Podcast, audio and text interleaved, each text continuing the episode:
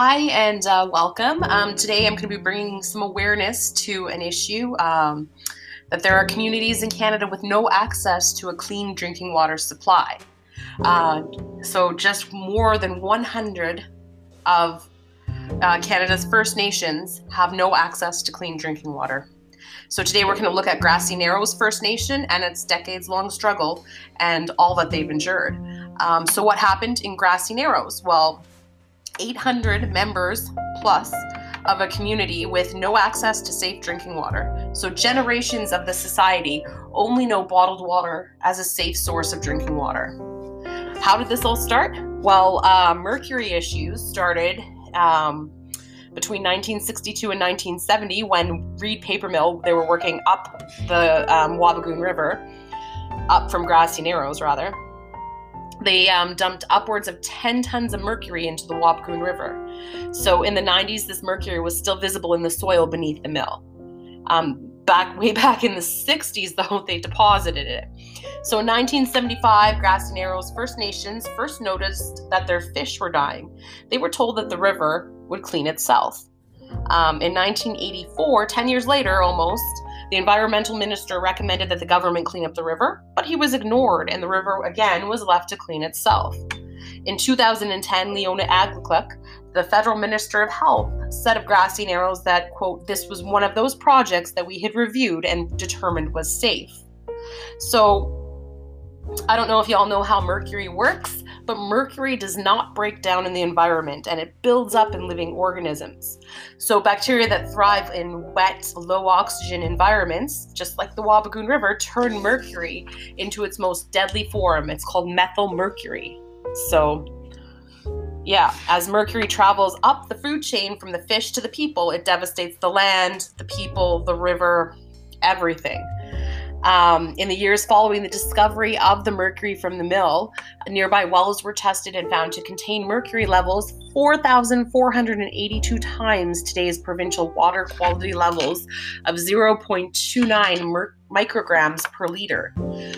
Um, back in the 90s, 80 subsequent tests were taken from wells up until 2006, and they showed lower but still, you know, elevated levels. Recent key findings from the Earthroots group and top scientists have shown high levels of mercury still present to this day in soil, fish, and river sediment, all suggesting that the mill is still leaking mercury.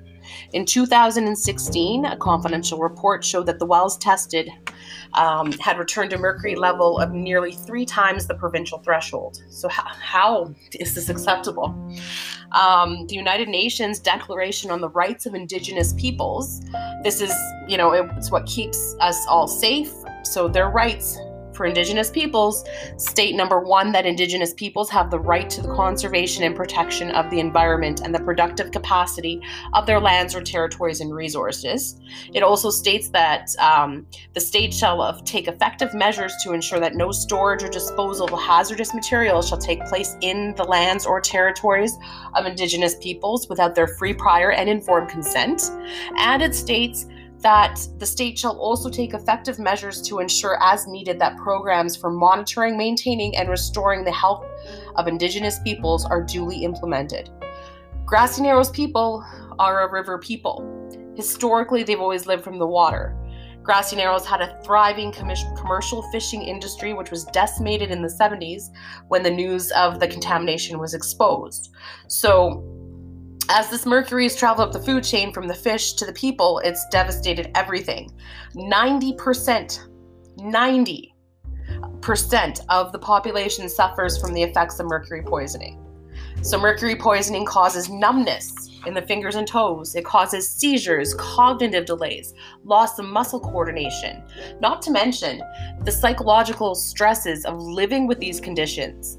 The stress psychologically, mentally, of seeing friends, family, community members suffering. Methyl mercury affects generations, and many more are going to suffer. Methyl mercury is absorbed through the digestive tract, so eating fish, it readily enters the brain where it stays, and it can also be passed from mother to child, so it builds up in the fetal brain and other tissues.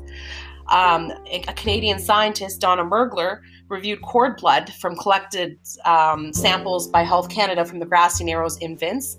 Um, the samples were collected between 1978 and 1994, and they contain mercury concentrations that would have effects on children's neurodevelopment. So we knew this. Community was recently looking to build a birthing center. They were awarded $85 million in appropriated funds to help clean up the river and create a community and everything. But the ongoing water crisis has the, them concerned for the health and safety of those using it. Um, Grassy Narrows wants to build a, a center dedicated to healing people. So the Grassy Narrows people are resilient. They seem to accept their fate, but they worry about their future. Their community members affected by the poisoning remain focused on their health and how their traditional lifestyle of hunting and fishing has been eroded as the river, fish, and wildlife that also rely on the river are sick and disappearing at alarming rates. They're losing their traditions, their society, their people, their river, and their future. A ray of hope is through the encouragement of their youth. The youth of Grassy Narrows collaborated with Amnesty International um, for the Right to Write campaign. Uh, they received over 400,000 letters of support internationally for their cause. This has resulted in the funding of a Mercury care home for their community and improvements to their already fragile healthcare infrastructure. Um, an update on Grassy Narrows. Uh, September 23rd, 2020. So last year, folks, Grassy Narrows First Nation lifted the last remaining long term drinking water advisory that has been in effect since June 2014.